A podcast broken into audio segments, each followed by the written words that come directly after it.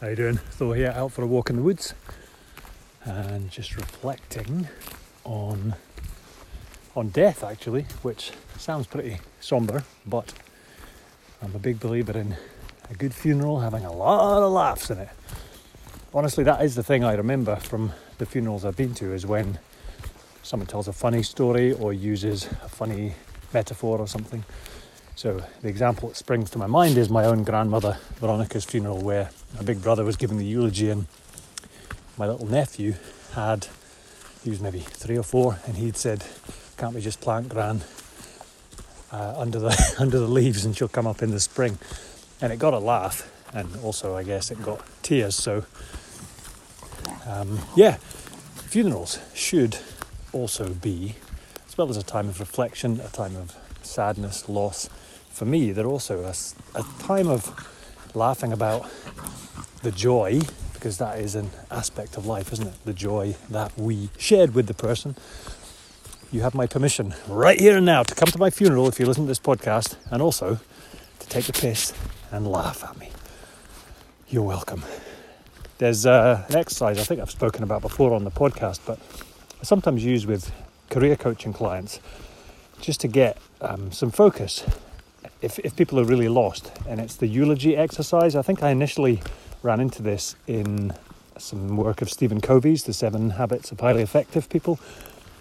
Basically, the idea is you live your life by getting the perspective of being dead. So you go, you imagine that you're going into your own funeral and you're watching and listening to three or four people who you respect or care about delivering various eulogies about you. So from the point of view of maybe your son, daughter, wife, husband, significant other, and maybe someone from a professional or business perspective, and maybe somebody from a social perspective, you know, something in the community, a charity, a religious thing you were involved in.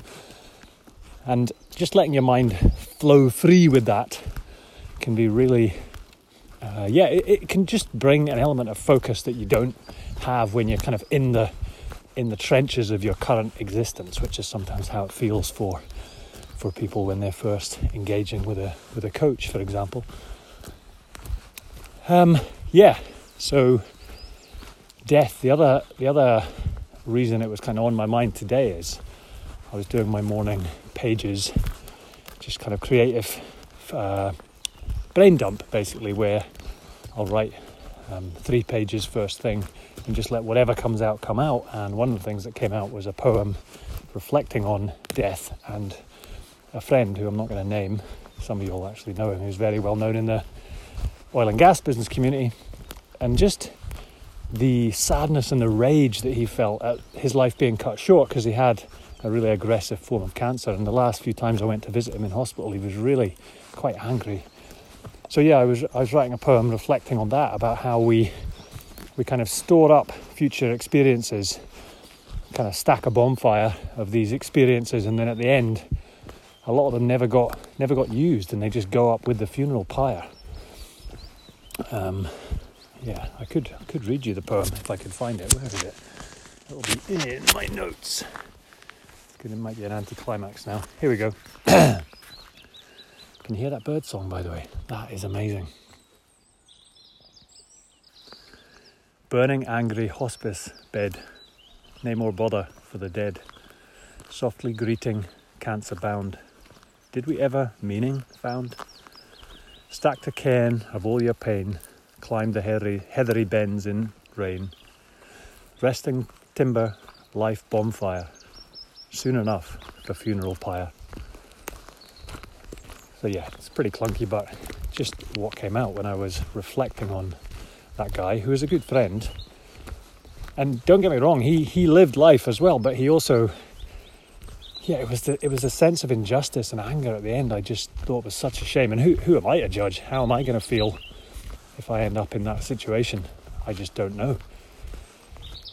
Whew, life is uh, quite a ride. That bird song is amazing. Hope you're having a good one, wherever you are. If we're not already connected on LinkedIn, do feel free to say hello there. Also uh, Instagram, and for my Sims, a creative friend of mine, uh, Brighter, talked me into TikTok, which I thought was just for the kids, but weirdly it's kind of cool for creating little snippets of video and adding music, et cetera. And then you can use those videos wherever. So yeah, I've enjoyed the TikTok creative process, despite not really digging the whole TikTok thing. But yeah, the way I use it is I create more on there than I consume, so I'll very rarely watch a video. I just use it as a creative tool. Okay, don't know why I went off on a ramble about that, but you were joining me for my morning walk, and that's what popped out of my head. Have a good one.